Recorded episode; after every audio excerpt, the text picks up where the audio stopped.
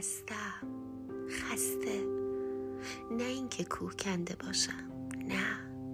فقط مثل کوه پای کسی ایستادم که برای تفریح.